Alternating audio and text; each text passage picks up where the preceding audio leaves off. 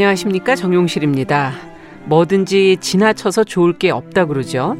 좋은 음식도 너무 많이 먹으면 탈이 나고 좋은 사람도 너무 많이 만나다 보면 단점이 보이게 됩니다. 사랑도 마찬가지가 아닐까 싶어요. 타인에게 너무 많은 사랑을 주면 너무 허전해지고 공허해지지요. 어, 나 자신을 향한 사랑 역시 그렇지 않을까 싶습니다. 너무 과하면 그 사랑은 가시돋친 울타리 혹은 또 남과 나를 향하는 칼이 되기도 하지요. 이래서 늘 적당해야 한다라는 말들을 하는데요.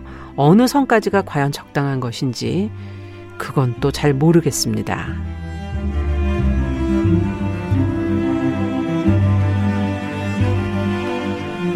네, 정실의 뉴스 브런치 일요일 이 시간에 사람들의 마음을 만나고 있습니다. 뉴스 브런치 부설 심리 연구소 뉴부심 2022년 2월 13일 일요일 문을 열어보겠습니다.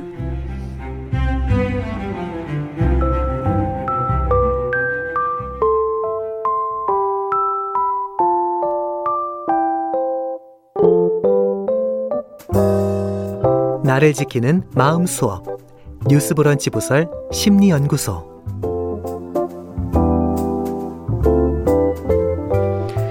네, 일요일에 함께하는 뉴스브런치 부설 심리연구소 어, 이 시간만 또 기다리시는 분들도 계시죠? 우리가 함께 살아가면서 느끼는 다양한 감정들 또 여러 상황에 놓여 있는 타인의 마음을 또 책과 영화 심리학적 해석을 통해서 들여다보고 있습니다. 자, 오늘도 이 세 분과 함께 이야기 나눠보도록 하겠습니다. 아, 책 소개를 맡아주고 계신 남정미 서평가 안녕하세요. 안녕하세요. 반갑습니다. 좋은 음식도 너무 많이 먹으면 절대 탈이 나지 않는. 안녕하세요. 남정미입니다. 아, 뭐든 탈은 잘 안 나시는 예, 예. 탈 잘 안 나는데 분해서 탈난지도 모르고 지나가고 있습니다. 자, 영화를 맡아주고 있는 구해조밥의 저자 김준영 작가 안녕하세요. 안녕하세요. 네, 반갑습니다. 자, 심리학적 조언을 또 해주시는 서울 디지털대 상담 심리학부 이지영 교수님 안녕하세요. 안녕하세요. 자, 이제 연초에는 우리가 좀 그 나를 사랑하는 마음 또 나를 성장시키는 힘을 키우고 싶다는 생각들을 많이 해보게 되는데 네. 근데 막상 또 뭐 어떻게 해야 될까? 뭐 어느 정도 해야지 좀 적당한 걸까? 남도 생각해야 되고 나도 생각해야 되는데 어디까지 나를 생각해야 되나? 아, 답을 내기가 참 어려운 문제인 것 같아요. 근데, 음, 나는 나를 사랑하는 것 뿐인데 주변에서는 너무 지나치다. 이런 얘기를 하시는 분들도 계시고. 자, 그래서 오늘 주제를, 어, 저희가 자기애로 한번 생각해 봤습니다. 어, 자기애를 뭐라고들 느끼고 계시는지 용어 이 개념이 서로 좀또 음. 어, 같이 같은 선상에 있어 얘기하기가 좀 어, 편해지니까요. 그렇죠. 네. 자기애가 큰 편이세요? 어떠세요? 김준영 작가. 커지는 것 같아요. 사회생활하면서. 음. 그러니까 아. 상처를 받으면 받을수록 나뿐이야. 나만 사랑해야 해. 막 이런 어. 생각이 드는 것 같아요. 어, 내가 너무 나를 안 돌봤어. 그렇죠. 뭐 이런 난 생각할 하시는. 필요 없어. 나만 어. 생각해야 돼. 막 이런. 맞아 맞아. 어, 남정미 작가는 어떠세요? 저도 굉장히 김준영 작가 의견에 굉장히 공감하고요. 음. 어, 그 사회생활 하면서 만약에 많은 공통에 무찔러야 할 적들이 있잖아요. 그러면 어 그러면 나 믿을 건 나밖에 없다. 아. 내 몸뚱이와 이러면서 정말 힘든 생활들을 하고 계시는군요. 지금도 아니 새, 새해 연초부터도 네. 그러게 말입니다. 네. 아니 교수님한테 여쭤봐야지. 그러면은 어 지금 이 두 분이 말씀하시는 자기애 맞습니까? 어 자기애라고 볼 수 있죠. 음. 그러니까 저도 이제 얘기를 하시니까 떠오르는 게 돌아보면 그 10대 전에 10대 전에는 자기애가 되게 별로 음. 없었던 것 같아요. 아. 그런데 이제 10대에 들어서면서 그 보상으로 자기가 되게 커졌던 것 같아요. 음. 정말 내가 되게 어. 특별한 것 같고 잘난 것 같고 그런데 이제 20대가 돼서 대학에 와서 보니 뭐 내가 그렇게 뭐 잘났나요? 음. 어, 부족한 거 투성이고 나보다 잘난 사람 쑥두룩하고 그러면서 또 현실을 많이 맞닥뜨리면서 음. 자기가 점차 겸손해지는 것 음. 같아요. 음. 그런 상태에 있는 것 같아요, 지금은. 근데 아. 이 자기의 이제 나르시즘이라고도 하는데요. 예. 이거를 쉽게 설명을 하자면 자신을 사랑하는 것. 자신을 그쵸. 사랑하는 것을 자기라고 하는데 당연히 자기 자신을 사랑해야죠. 네. 거기에 우리 저번에 자존감 얘기도 했었잖아요. 예. 당연히 적당한 자기는 건강한 것입니다. 음. 모든 아이는요 양육 과정에서 부모들의 과한 사랑을 받아 마땅해요. 음. 우리 아이들 보면 진짜 과한 사랑 받잖아요. 음, 네. 그냥 걷기만 해도 부모들이 날, 어 난리 나. 천재다. 뭐. 천재다. 무슨 말 한마디만 해도, 어, 너 정말 천재다. 그 말 그렇게 빨리 어떻게 저렇게 똑똑하니? 맞아, 맞아, 맞아. 그게 너무 당연한 거예요. 음. 그 과정을 통해서 부모가 나를 저렇게 사랑하니 스스로도 나도 나를 사랑하게 되는 자기가 형성이 됩니다. 저는 어린 시절이 제일 자신만만했던 사랑을 많이 받으셨군요. 어. 아니 빨리 걸었거든요. 제가 말도 빨리 하고. 훌륭합니다. 네. 그렇게 해서 이제 스스로를 사랑하고 인정받을 만한 음. 사람으로 지각하면서 자신을 소중하고 의미 있는 음. 존재로 경험을 하죠. 이런 과정 통해서 이 자기가 단단해지고 긍정적인 아. 자존감을 아. 갖게 됩니다. 이런 과정을 잘 거치면 높은 자존감을 갖게 되죠. 좋은 거네요. 그렇게 아, 그럼요. 보면. 네. 당연히 모든 사람들에게 필수이고 좋은 거죠. 즉 우리는 자신을 사랑해주고 또 자신이 인정해주는 대상이 우리가 성장해 가는데 반드시 필요하다는 그럼요. 거예요. 음. 그렇게 해서 건강한 자기에는 기쁨도 뭐 충분히 누릴 수 있게 되고 좌절도 이 견딜 수 있는 힘이 생기는 음. 거죠. 그런데 자기애적인 욕구, 이 자기애적인 욕구는 쉽게 얘기해서 나 사랑해줘, 나 인정해줘 그 음. 욕구를 말하거든요. 이게 심하게 좌절이 되면 마땅히 충족돼야 되는데 이게 그럴 수 있죠. 좌, 절될 수 있죠. 그럼요. 네. 좌절이 되면 자기 애를 스스로 충족시키는데 너무 지나치게 매달리면서 아. 그게 매달리는 게 문제가 되는 집착하고. 거예요. 집착하고 네. 자기가 대단하고 사람들이 자기를 아. 계속 사랑해 주길 바라고 칭송해 주기를 요구하면서 계속 확인받으려고 해요. 아. 나 사랑해? 나 인정해? 이제 이럴 때 자기애적인 성격이다라고 얘기할 수 있는 음. 거죠. 조금 피곤한데 이런 피곤하죠. 주변 사람들이 네. 피곤하죠. 음. 그렇게 해서 자신이 얼마나 잘났고 부러워할 만한지 과시하고 확인하려 합니다. 아. 근데요, 이런 분들은 안으로 들어가잖아요. 네. 그럼 오히려 진짜 자존감은 낮아요. 음. 스스로가 아, 확인 계속 받으려고 하고 이러는 네. 분들은 네. 자기 우리가 자기애적인 성격인 분들 보면 자존감 되게 높을 것 같잖아요. 되게 음. 잘났고 음. 잘났고 자기 중심적 이고 그렇, 네. 그렇죠. 근데 그 안은 스스로에 대한 자존감이 낮아요. 오히려 자존심이 센 거죠. 남들 자존심이. 앞에서 이렇게 어, 음. 과시하고 보이려고 하는. 음. 그래서 오늘 영화 책은 건강한 자기라기보단 자기적 욕 구가 이제 심하게 발현이 되면서 음. 문제 그리고 성격적인 어떤 여러 가지 불편함도 문제들을 보이는 사람들에 대한 이야기를 다루게 될것 네. 같아요. 그러면 자기애라는 게 적정한 선에선 괜찮지만 이제 문제가 될 수 있는 부분이 있다. 오늘은 그러면 그 부분을 한번 좀 얘기를 해보자. 어떤 작품을 준비하셨어요? 그러면 김준영 작가는? 네, 저는 오늘 음. 굉장히 재밌는 영화를 준비했는데요. 아. 훌륭한 감독님이 만드신 겁니다. 음. 벤자민 버튼의 시간은 거꾸로 가. 간다 소셜 네. 네트워크로 두 차례나 아카데미 감독상 후보에 올랐던 데이비드 핀처 감독님의 아, 작품이고요. 예. 만드는 작품마다 사실 화제가 되죠. 맞아요. 예, 이번 2014년에 개봉을 한 영화 나를 찾아줘입니다. 나를 찾아줘. 네. 네. 감독님 자신이 그 집단적 자기애가 이 영화의 모티브가 됐다라고 말했을 만큼 영화를 보다 보면 관한 예, 영화군요. 굉장한 자기애를 가진 인물들이 등장을 합니다. 아까 모든 그 네. 인물들이 다 자기애를 가진. 그렇죠. 아. 근데 그 중에서도 이제 두드러지는 게 사실상 쇼윈도 부부인 닉과 에이미 얘가 두 분을 눈여겨 보셔야 돼요. 굉장한 아. 자기애들이 있으십니다. 야 정말 이 얘기를 좀, 좀 이따가 조금 네. 네, 풀어가 보도록 하고. 그러면 남정미 작가께서는? 예, 오늘 소개할 책은 거울이 된 남자라는 책을 가지고 왔습니다. 예. 원 제목은 거울 또는 오랑트의 변신입니다. 음. 이 책은 샤를 페로라는 작가가 쓴 성인을 위한 동화인데요. 오, 들어보셨어요? 네. 예, 일단은 작품을 들으면 아, 이거 쓴 사람이야 싶으실 거예요. 샤를 페로의 대표적인 작품으로는 잠자는 숲속의 공주, 아. 신데렐라, 장화시는 고양이. 어머 너무 유명한. 오, 예. 이렇게 이제 우리가 알고 있는 고전 동화들이 있는데 사실 작품의 유명세에 비해서는 작가 이름이 충분히 알려지진 않았죠. 그러네요. 그런데 어, 서양에선 동화의 아버지라고 아. 불린다고 합니다. 거울이 된 남자. 네. 네. 너무 자기 애가 반짝반짝하니 깊었던 애가 결국에는 이제 자기 애를 놓지 못하고 아. 예, 죽고 나서 거울로 신이 만들어 버립니다. 자, 그러면 이제 한분 한분 한 분 문제적 인물들로 들어가 보죠. 네. 영화부터 가볼까요, 그러면? 네. 어떤 이야기입니까? 나를 찾아줘. 우선 첫 시작부터가 굉장히 독특합니다. 음. 아내를 생각하면 항상 아내의 머리가 떠올라. 그 예쁜 두개골을 박살내고 뇌를 꺼내서 대답을 찾는 상상을 하지라는 다소 섬뜩한 독백으로 영화가 시작이 되는데요.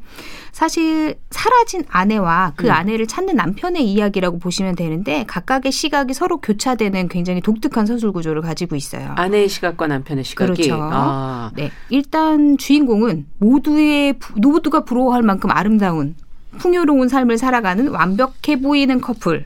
닉과 쇼윈도입니다. 네. 둘은 네. 우연히 이제 파티에 만나서 파티에서 만나서 서로 첫눈에 반해서 열렬히 사랑을 하다 서로 자기의 반쪽이다 확신을 갖고 음. 결혼을 합니다. 음. 그런데 결혼 후에 갑작스럽게 경제 위기가 와요. 경제 음. 불황이 생기고 닉과 에임이 둘 다 실업자가 되면서 부부 관계에도 서서히 균열이 일어나기 시작하거든요. 네. 실업자가 돼버린 닉은 에이미의 걱정은 신경도 안 쓰고 집에 틀어박혀가지고 맨날 게임도 하고 음. 게임만 하고 또 어려운 형편을 생각지도 않고 쓸데없는 물건들을 굉장히 많이 사들여서 에이미의 돈을 축내요. 음. 에이미는 사실 부모님이 물려주신 연금도 있고 굉장히 부유한 집의 편이군요. 아이거든요. 네. 네. 그런 이제 이런 모습들을 보면서 에이미는 점점 남편이 걱정스럽기도 하고 사실상 굉장히 어 게으른 남자 아니야 음. 이러면서 이제 실망을 하게 되죠. 그런데다가 닉의 어머니가 갑작스럽게 이제 유방암 말기 판정을 받고 음. 닉은 이제 에이미에게 의사도 물어보지 않은 채 자신의 고향이자 어머니가 살고 있는 소도시인 미주리로 이사를 가게 됩니다. 네. 그런데 에이미는 평생을 뉴욕에서만 살았어요. 어. 그러니까 사실상 에이미가 조금 희생을 했다고 봐야 되겠죠. 그렇죠. 예, 에이미는 게다가 이제 자신이 물려받은 타운하우스 좋은 집을 손해 보면서까지 팔아서 닉에게 술집 더 바를 차려줘요. 어. 그런데 그것도 이제 운영도 신통치 않게 하는 거죠, 닉이. 그러다 보니까 이제 경제적인 어려움에 권태기까지 겹쳐서 점점 점점 부부 사이는 멀어지게 됩니다. 아. 그리고 결혼 5주년 기념일 아침에 네. 에이미가 흔적도 없이 사라져 버려요. 네. 근데 사실상 에이미는 누구나 아는 셀럽이에요. 그러니까 어떡해. 유년 시절에 네. 어린이 동화 시리즈 어메이징 에이미라는 책을 에이미의 부모가 에이미를 음. 그 주인공으로 해가지고 모델로 네. 해서 만든 거예요. 음. 그래서 그 책이 베스트셀러가 되면서 전 국민이 에이미를 알 정도로 아. 에이미 자체도 굉장한 유명 인사가 되는 거죠. 그러다 보니까 에이미 실종 사건은 전국이 떠들썩할 정도로 굉장한 그 사건이었군요. 사건이 됩니다. 네. 네. 그런데 이제 처음에는 에이미가 실종됐다고 하니까 남편인 닉에 대한 동정 여론이 일어요. 음. 불쌍하다. 그런데 닉의 사무실에서 정체불명의 빨간 여자 속옷이 발견되고 또 닉도 몰랐는데 에이미가 임신을 했다는 거예요. 음. 임신을 해서 닉 때문에 좀 힘들어했다 이런 이웃의 증언도 나오고 그다음에 최근 그 에이미의 생명보험도 들었다는 사실도 밝혀지고 게다가 남편이 수상하네요 정말 그렇죠. 게다가 에이미가 실종되기 직전까지 쓴 일기장에는 그이가 정말 나를 죽일지도 모른다 이런 문장으로 끝을 맺어요. 어머나.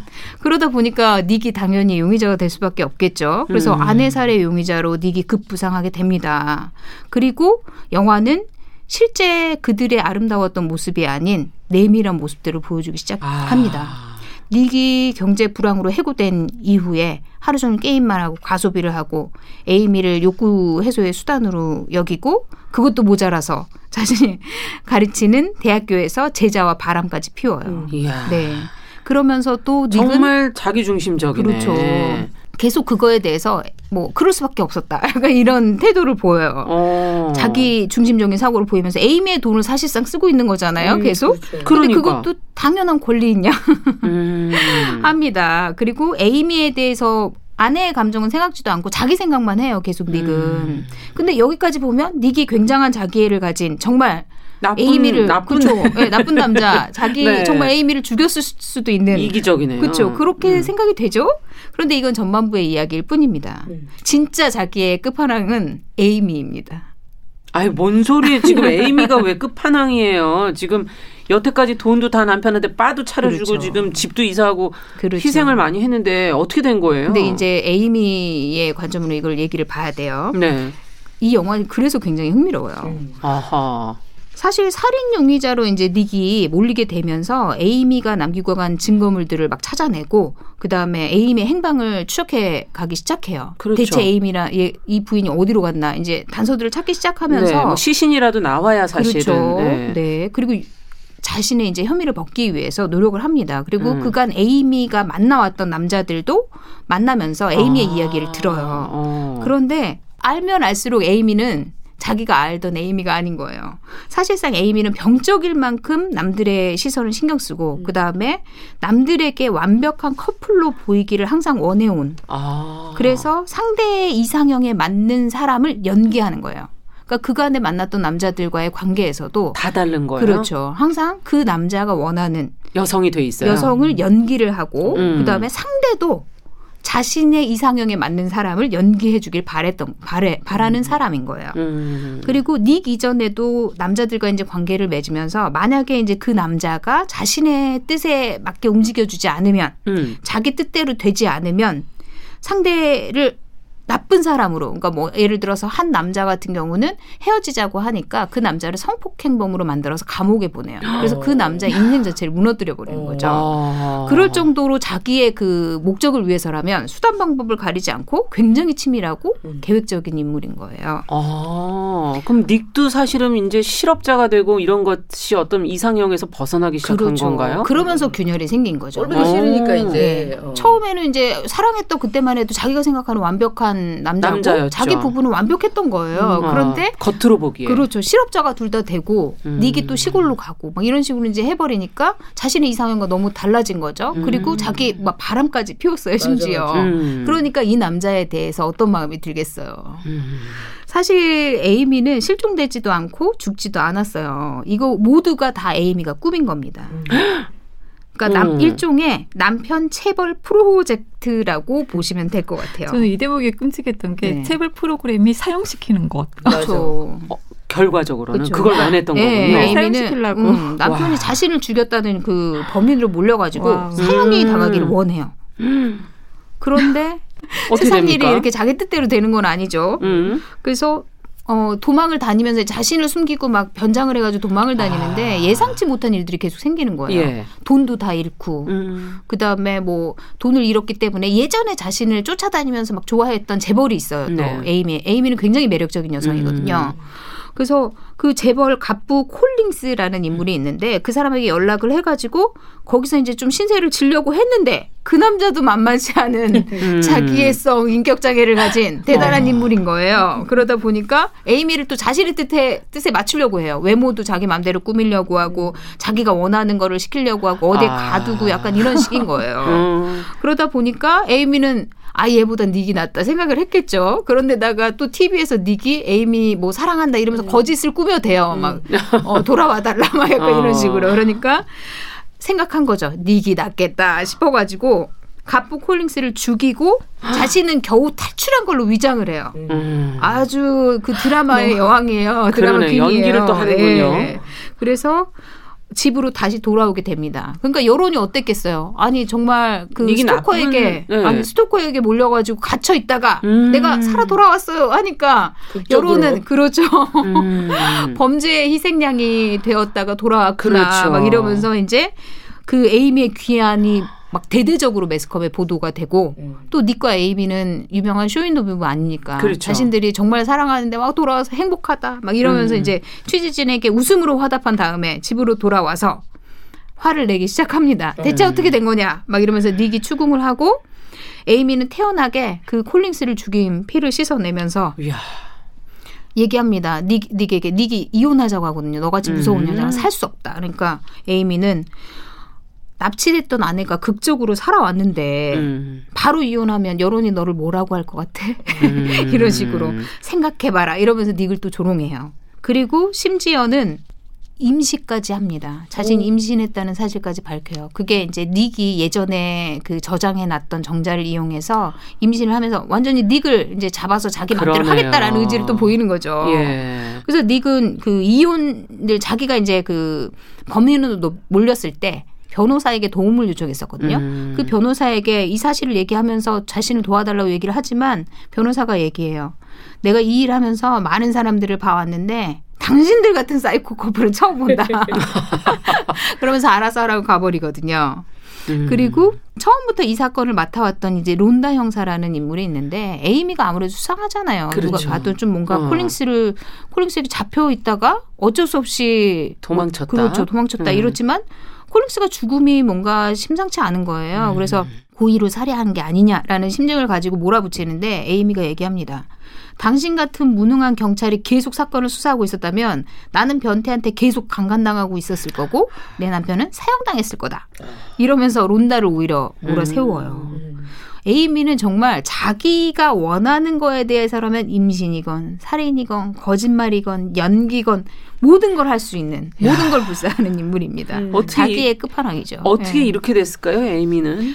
근데 사실 에이미도 그러니까 어린 시절에 음. 어 굉장히 이제 유명한 어메이징 에이미라는 제목의 동화책 시리즈를 부모가 네. 냈다고 했잖아요. 셀럽이라고 그랬잖아요. 네, 근데 사실상 부모의 영향이 에이미의 성격 형성에 굉장히 영향을 많이 줬어요. 음. 그러니까 그렇게 유명한 책의 주인공이 되다 보니까 관심들도 많았겠죠. 그렇죠. 매스컴도. 그러다 보니까 이제 현실 속의 에이미는 에이미도 뛰어나게 외모도 뛰어나고 음. 능력도 뛰어나지만 어, 아무리 용을 써도 그 소설 속에 어메이징 에이미가 될 수는 없었던 거죠. 너무나, 되긴 어렵죠. 예, 너무나 완벽하니까 소설 속 인물이. 음. 그러다 보니까 사람들의 이제 관심에 맞춰주려고 거짓으로 자신을 꾸미는 삶을 살게 됩니다. 어릴 때부터. 그렇죠. 그리고 본인도 어메이징 에이미가 되기 위해서 뛰어나려고 노력하고 남들이 원하는 그 인물이 돼야지. 그러니까 정말 음. 성공적인 삶을 살아야 된다는 강박 같은 거에 아. 시달리게 되는 거죠. 네. 그러다 보니까 이게 이제 자기성 성격 장애가 생겼고 음. 이게 이제 아까 말씀하셨듯이 불황이 오고 이제 자신이 원하는 모습이 될 수 없다 보니까 분노가 치밀면서 음. 극단적인 모습을 보이게 되는 거죠. 야. 그렇군요. 네. 양심의 가책도 이제는 이제 너무 굳어져가지고 뭐 누구를 살인하고도 양심의 가책도 없고 음. 당연히 그렇게 할 수밖에 없었다. 나는 이렇게 돼야 돼. 합리화를 계속시키는 난 거죠. 난 이런 사람이야. 네, 그렇죠. 네. 나는 정당한 권리를 행사했어 나를 위해서 아. 약간 이런 식인 거죠. 예. 어떤 생각이 드셨어요? 남정미 작가께서는 지금 에이미 얘기를 들으시면서. 그럼 에이미야 에이미가 아주 그냥. 근데 이거 영화 보면 진짜 되게 맞습니다. 에이미 저 정도면 자기 스스로 다른 걸로 해서도 성공했을 텐데. 성공했을 텐데 훌륭한 소설가가 될 수 있는 인물이에요. 네. 그래서 계속 들었어요. 그러니까 기준이 너무 높. 지 않았나 아, 생각이 그렇죠. 좀 안타깝기도 하고 그래요 소설 속의 인물처럼 된다는 게 현실 속에서 맞습니다. 가능한 일일까 뭐 이런 생각도 좀 들기도 하고 어 이런 문제적인 성격은 어떻게 형성이 되는 건가요? 그 에이미를 보면서 조금 더 생각해 보게 되는데요, 이 교수님. 음. 네.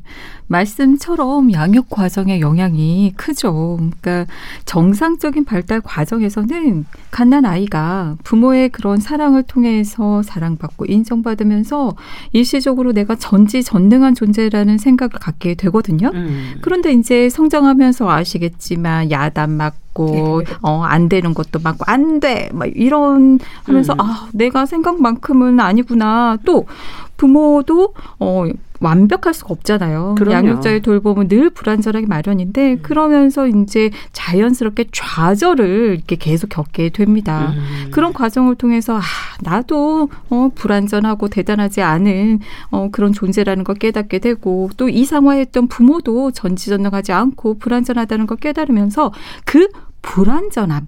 그 불안전함이 내추럴이고 있는 그대로거든요. 그러니까요.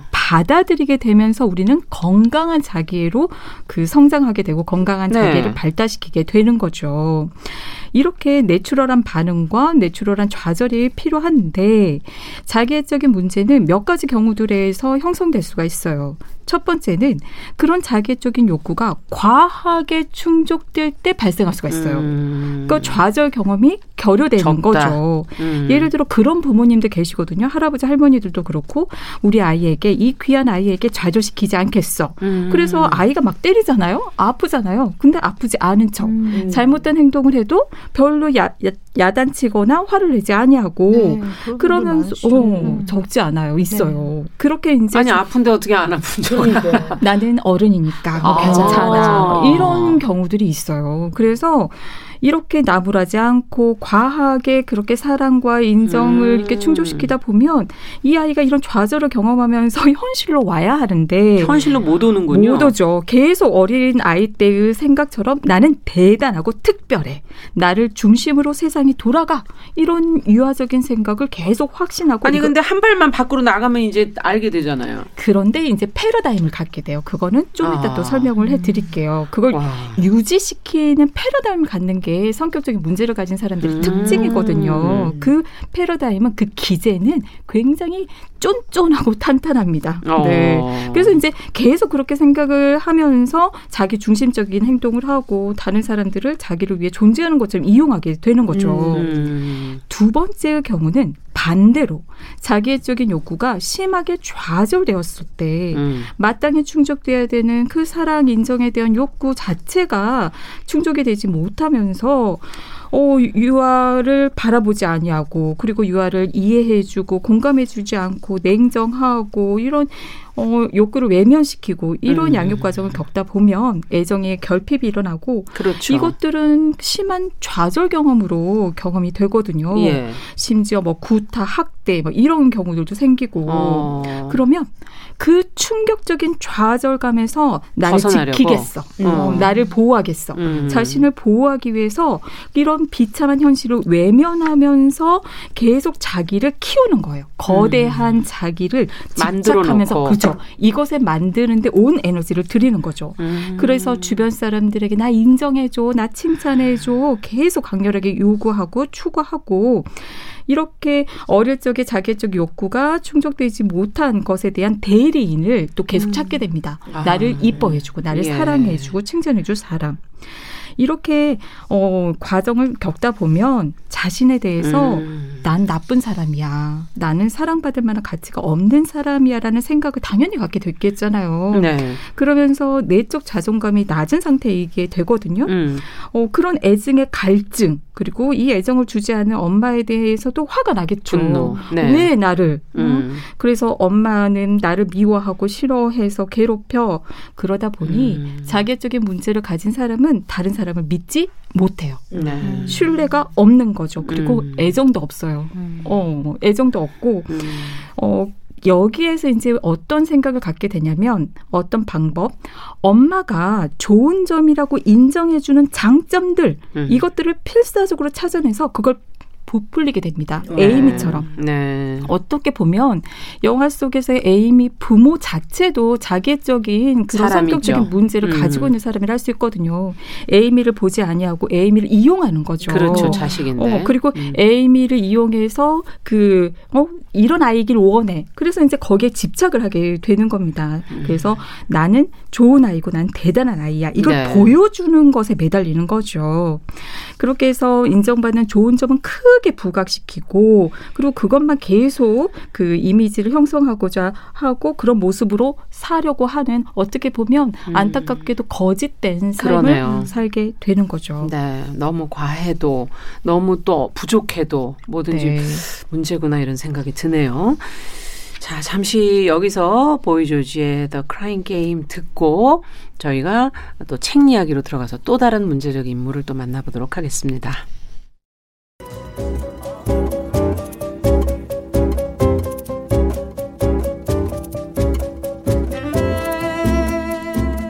여러분은 지금 뉴스브런치 부설 심리연구소를 듣고 계십니다. 뉴스브런치 부설 심리연구소 뉴부심 오늘은 자기애를 주제로 해서 이야기를 나눠보고 있습니다. 어, 구해조밥의 김준영 작가, 남정미 서평가, 서울 디지털대 이지영 교수님 세 분과 함께 어, 인물 분석을 진지하게 해보고 있었습니다. 자, 이번에는 책으로 좀 건너가 보도록 하죠. 거울이 된 남자. 어떤 내용인지 좀 소개를 해주세요. 네, 음. 오늘 읽을 거울이 된 남자는 샤를 페루가 무려 1661년에 집필한 오래전 작품입니다. 그때부터도 자기애가 장난 아니거든요. 여기 여기 등장하는 친구들도 되게 장난 아닌 자기애성 네. 경향이 있는 친구들이 많은데 네. 이 책의 주인공은 오랑트라는 남자입니다. 음. 이 남자는 사람을 보면 육체뿐만 아니라 영혼까지도 아주 섬세하게 묘사를 하는 아주 초특급 능력을 가지고 아. 있습니다. 예쁘면 어떻게 해서 예쁘고 아름다우면 어떻게 해서 아름답다. 그러면서 당신의 마인드는 음. 어떻게 될 것이고 지금 상황은 이렇죠. 이러면서 얘기를 해주니까 너무너무 묘사를 잘해주니까 그런 능력 때문에 찾아오는 사람들이 굉장히 많습니다. 그렇죠. 그렇죠. 또 음. 이제 예쁘다고 얘기를 해주면 사람들이 또 쫓아오잖아요. 어, 그것도 그냥 그냥 분석을 그렇게 해가지고 해주고 묘사를 해준다는데 맞아요. 이런 능력 때문에 인기도 많고 자기애도 넘치는데 아이러니하게도 이 넘치는 자기애를 내세우다 그러다가 소설 말미에는 사리 판단 잘못해서 결국 죽 게 되고 맙니다. 음. 그 오랑트가 보면 얼굴을 봐주시겠어요? 굉장히 잘생겼네요. 본인 스스로도 굉장히 잘생겼고 네. 미남이군요. 미남이고 그러니까 일단 그 미에 있어서는 절대적인 어, 기준이 어, 기준이 아. 본인이 있기 때문에 어, 저렇게 잘생긴 오랑트가 나한테 멋있고 예쁘다고 얘기를 해주면 어, 좀 맞는 말일 거야 어. 이렇게 사람들이 생각하게 되죠. 예, 척도를 되게 만드는 그런 사람입니다. 음. 이 오랑트에게는 사실 이제 두 명의 아세 명의 형제가 있는데요. 네. 한 명의 동생은 뭘 봐도 무조건 축소해서 얘기해주고 음. 또한 명의 형제는 뭘 봐도 이제 크다 엄청나 음. 뭐 이렇게 얘기를 해주는데 오랑트는 그거 보면서 걔네들한테는 사람들이 안 가거든요. 음. 근데 이제 자기한테 찾아오는 걸 보고 또 이제 약간 좀 음. 뻐기는 거죠. 자기애가 자, 그렇죠. 자기애가 더 커지겠네요. 커지게 됩니다. 네. 어떤 모임에서 누가 사람을 똑같이 묘사할 수 있는 능력이 최고지라고 얘기를 했을 때 사람들이 아 오랑트예요 이렇게 얘기할 정도로 어, 이 사람이나 대상을 언어로 형상화하는 능력을 포르트레라고 한다고 해요. 네. 이 포르트레에 있어서는 오랑트가 정말 천재적이잖아. 이런 얘기를 하면서 이야기가 시작됩니다. 음. 오랑트가 사람을 보잖아요. 그러면 육체뿐만 아니라 영혼까지 끝내주게 묘사를 한다고 했는데 난 영혼은 어떻게 묘사하는 건지 어, 모르겠는데 예를 들어서 정용실 씨를 봤어요. 네. 아, 용실 씨. 아, 음. 용실 씨의 눈에 대해서 제가 얘기를 할게요. 용실 씨 1분에 15번 정도 눈을 깜 빡이고 있군요. 그 정도로 유심히 이제 당신을 살펴보고 있습니다. 아, 당신 또한 그렇게 유심히 음. 사물을 살펴본다는 것은 관심이 있다는 것이죠. 아. 아. 그러면서 당신은 애교스럽기도 하고 정숙하기도 하고 아, 이런 부분에서는 뭐 이러면서 이제 어리석고 총명하다는 얘기를 이렇게 잘잘잘잘잘 얘기를 해줍니다. 야. 이래서 침울하고 어떨 땐 음. 이래서 쾌활하겠군요. 이런 얘기를 훤히 들여다보듯 설명을 해내는데 야. 원래 우리가 사람들이 야 너네 집에 사과나무 있었어? 있었으면 큰일 날 뻔했어. 뭐. 그 웬만한 집이 다 있는 거 아니에요? 있는 거잖아요. 그런 얘기를 하면 사람들이 네. 어, 어떻게 알아요? 나를 이렇게 그쵸? 잘 알아요? 얘기를 하잖아요. 아. 요런 사람들이 자신을 모르는 걸 또 이용해서 그대로의 얘기를 하니까 기분이 음. 나빠도 오랑트를 또 찾아가게 되는 거예요. 그렇죠, 그렇죠. 음. 오랑트는 계속해서 인기가 많으니까 본인의 절대성을 믿고 있습니다. 음. 그렇지만 이렇게 뭐, 뭐, 오랑트가 그렇게 완벽한 거예요? 야, 예, 아, 문제가 있겠죠? 그 아, 사람도? 오랑트에게도 맞습니다. 네. 단점이 있습니다. 음. 오랑트는 굉장히 잘 표현하는 한편, 안 예쁘면 입도 뻥긋 나답니다, 얘는. 음, 진실을 진실을 얘기하는군요. 우리 예. 주변에 그런 사람들이 있잖아요. 다 말해버리고 나서 야뭐뭐 뭐, 그러, 그러더라 왜 뭐 사실인데 이렇게 어. 얘기하고 탁 넘어가 버린 애들 있잖아요. 음. 오랑트도 약간 그런 부류예요. 이런 오랑트에겐 완전히 치명적인 단점이 기억력이나 판단력이 굉장히 형편없는 수준이라는 겁니다. 어. 그러니까 순간을 사는 남자라고 해야 할까요? 네. 눈앞에 있는 사람에 대해서 굉장히 완벽하게 얘기를 하다가 네. 그 사람이 사라지면 그에 관한 모든 것을 잊어버려요. 이것도 사람 상처 주시네 또. 예. 네. 예를 들어서 방금까지 음. 아 용실 씨 굉장히 멋있고 뭐 흑발에 눈이 크고 동그란 예쁜 눈을 가지고 있습니다. 호기심을 참지 못하고 아 궁금함을 참지 못하는 열정적인 그런 사람입니다. 하다가 이제 용실 씨가 어, 너무 정확히 물어보시네요. 말을 하시네요. 나 잠시 물 마시고 다시 올게요 하고 가면 음. 주변에서 막 이제 준영이나 정미나 이렇게 지영이가 음. 얘기하잖아요. 어머 어쩜 그렇게 용실이 되게 잘 알아요. 음. 우리 용실이 생각한 거 똑같아요. 그랬더니 용실이가 누구죠? 방금까지 잠깐 자리 비우면 자, 자리를 네. 비우면 용실이가 네. 누구예요? 막 이러면서 아, 더 화가 나네요. 어떻게? 예. 병인데요. 그러니까 치료가 필요합니다. 어. 교수님이 말씀하셨잖아요. 자기 애를 표현하는 사람들은 주변에 있는 것들 이용한다고 했잖아요. 아. 오랑트는 자신의 이런 재능을 드러내 보이기 위해 타인을 굉장히 이용하고 그러니까 진실된 호기심과 관심은 아니군요. 맞습니다. 어. 그 후의 관계라던가 이런 것들은 전혀 개의치 않고 그에게 필요하지 않습니다. 음. 자신 말고 타인은 안중에도 없는 그런 자기애가 있는 오랑캐. 아. 근데 이런 오랑트의 망각이 또 어떻게 보면 굉장한 마케팅의 역할을 하고 있어요. 왜요? 어, 사실 근데 당신은 별로 예쁘지 않아요. 어, 별로네요 하는 얘기를 들었던 사람은 이제 나중에 반드시 저 사람에게 칭찬을 받겠다. 또 가겠죠. 예쁘게 해서 음. 갑니다. 눈에 힘빡 음. 주고 이렇게 음. 꾸미고 가면 오랑트가 오 지난번에 생각 못하니까 오 당신은 눈이 굉장히 예쁜 사람이네요. 이렇게 해버리면 어머나 그동안 나를 빡치게 만든 모든 내용들이 어. 사르르 녹게 되는 거예요. 이야. 그러니까 사람들이 또 여전히 그를 만나려고 줄을 서게 됩니다. 음. 그러니까 오랑트는 타인과 타협할 필요도 없고 타협할 생각도 없습니다. 네. 그러면 이제 오랑트는 계속 그런 모습으로 살아가게 되는 건가요? 아, 이 자기애가 넘치는 음. 오랑트, 이 거울이 된 남자의 약간 좀 볼 수 있는 관전 포인트 중에 하나가 자기애가 넘치는 사람과 자기애가 넘치는 사람, 요 둘이 만나면 어떻게 되는가. 앞서 음. 봤잖아요, 저희가. 쇼윈도 보고. 파멸을 시킵니다. 네. 네. 여기도 그런 내용이 나옵니다. 네. 이 자기애가 충족되지 않으면 다시 또 그거를 묻고 되풀이하고 듣고 싶어 하고 한다고 했잖아요. 그렇죠. 여기는 그런 당대 최고의 미인인 칼리스트라는 여자가 나옵니다. 아. 이 칼리스트는 온 동네방네 저 멀리 있는 모든 사람들에게까지 사랑받고 구애받고 막 이런 사람이거든요. 얘도, 얘도 자존감이 굉장히 높아요. 음. 근데 이런 그녀에게 처음으로 어 너 굉장히 예쁜데 라고 얘기해 줬던 사람이 바로 오랑트입니다. 음. 오랑트가 아 맞다 그 오랑트가 나한테 그때 예전에 딱 되게 예쁘다고 해줬는데 또 가봐야지 하면서 가서 맨날 얘기를 들어요. 나 예뻐요. 어 당신 너무 예쁘고 아름다고. 나 오늘 멋있어요. 너무 너무 예쁘고 아름다고 이런 얘기 계속 듣습니다. 음. 사흘 밤낮 수십 몇 날 며칠 동안 맨날 옆에 붙어서 매일매일 그가 해주는 예쁘다는 얘기를 들으면서 자기 애를 충족하고 행복해합니다. 그러던 어느 날 칼리스트가 고열 이상의 중병으로 몸져 눕게 됩니다. 음. 하지만 또 이제 얘기를 들어야 되잖아요. 자, 아니 몸도 아픈데. 아픈데 끌, 끌고 갑니다. 육체를. 또? 나 예뻐요 하는데 오랑트가 어 몰골이 굉장히 섬뜩하네요. 이렇게 얘기를 해요. 아. 칼리스트가 매야? 다시 말해봐요. 이랬더니 아니 몰골이 굉장히 섬뜩하다고요. 아 당신의 마음은 텅 비어 있고 불쌍합니다. 아 왜 그렇게 화를 내세요? 그렇게 흥분하면 이로울 게 하나도 없어요. 극심한 감정의 변화는 얼굴을 더욱 흉측하게 만들 뿐입니다. 칼리스트는 이런 얘기 평생 처음 듣습니다. 인정할 수 없죠. 그래서 화가 나서 머리핀으로 오랑트를 찔러 죽입니다. 오랑트는 죽어가는 와중에도 굽히지 않고 자기 할 말을 합니다. 아 그렇게 나 있어요. 얼굴도 흉측하고 이러면서 어머. 본인을 마감을 그렇게 하게 됩니다. 이야. 근데 이제 인간계에서 오랑트만큼 기가 막히게 표현을 잘하는 사람은 그동안 없었거든요. 네. 신이 보니까 이 오랑트가 재능이 너무 뛰어난데 죽은 죽어가는 게 너무 안타까운 거예요. 안타깝네요. 네. 그래서 신께서 오랑트를 비치는 모든 물체를 똑같은 형상으로 되돌려 보여주거라 하면서 거울로 만들어 버립니다.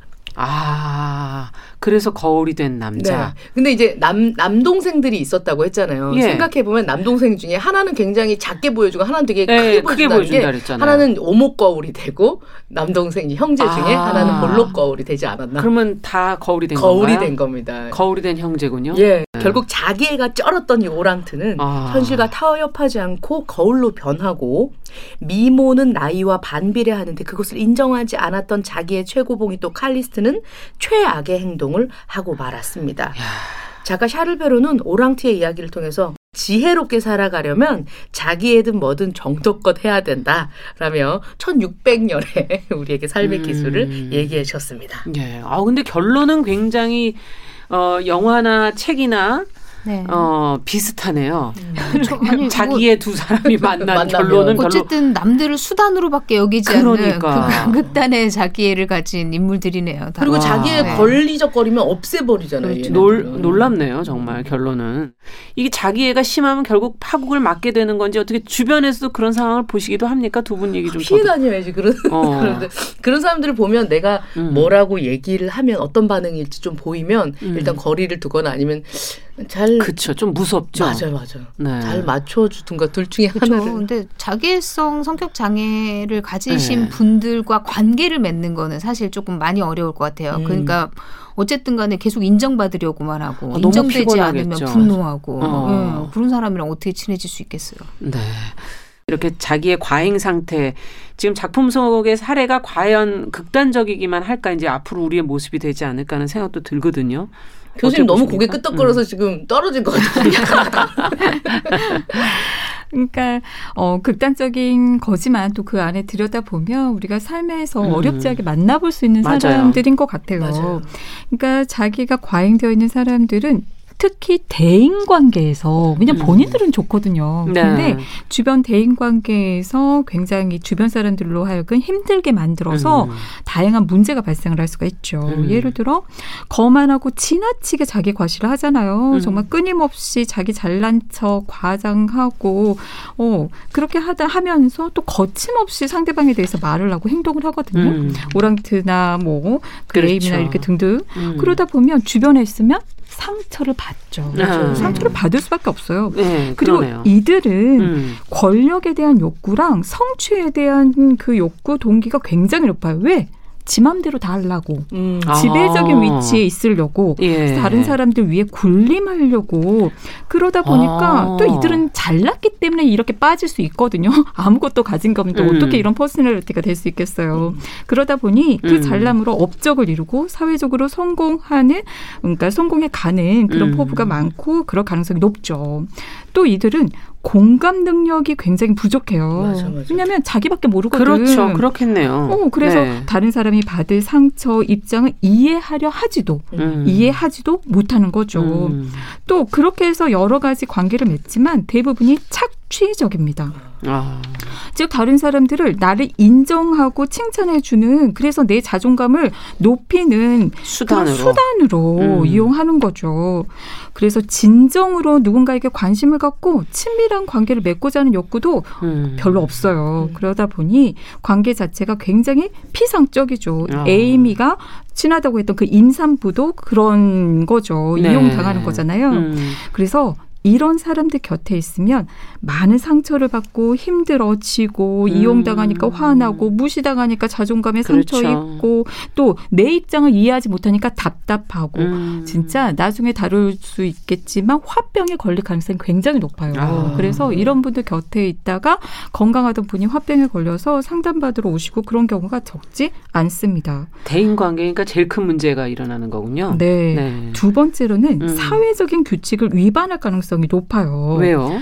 자기애적인 이 욕구에 집착하잖아요. 이게 좌절되면 예를 들어서 주목받지 어. 못하거나 그리고 음. 기대했던 애정, 칭찬을 음. 받지 못하거나 또는 비난이나 거절, 비판이라고까지 이런 걸 받기라도 하면 쉽게 좌절감을 느끼면서 강한 분노를 느껴요. 음. 용납할 수가 없는 거죠. 네가 뭔데 어떻게 나에게 규칙까지도 그렇죠. 음. 그래서 어, 현실적인 그런 반응임에도 불구하고 용납을 못하면서 강한 분노, 적대감을 음. 품습니다. 그러면서 복수심에 불타요. 어. 되갚아 주리라.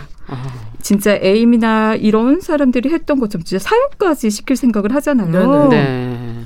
그래서 화를 참지 못하고 상대방한테 공격으로 폭언을 하거나 간접적으로 돌려서 보복할 수도 있고 직접적으로 보복을 할 수도 있죠. 음. 그래서 이런 사람들 곁에 있으면 공격이나 복수를 당할 가능성이 높아요. 음. 근데 이건 내가 예측할 수가 없거든요. 맞아, 맞아, 맞아. 내가 하는 무심과한 행동이 그렇죠. 저쪽이 욕구, 기분이 나쁠지, 네, 욕구에 예. 접촉이 될지 우리가 어떻게 알아요? 음. 근데 집요하거든요. 복수할 음. 때까지. 그래서 나의 지위, 관계, 직업, 재산 이런 것도 가진 것을 잃을 수가 있는 거죠. 어. 그리고 이들은 특별 대우를 요구하거든요. 난 특별하니까. 음. 그래서 규칙을 어기는 것에 당당하게 되는 거죠.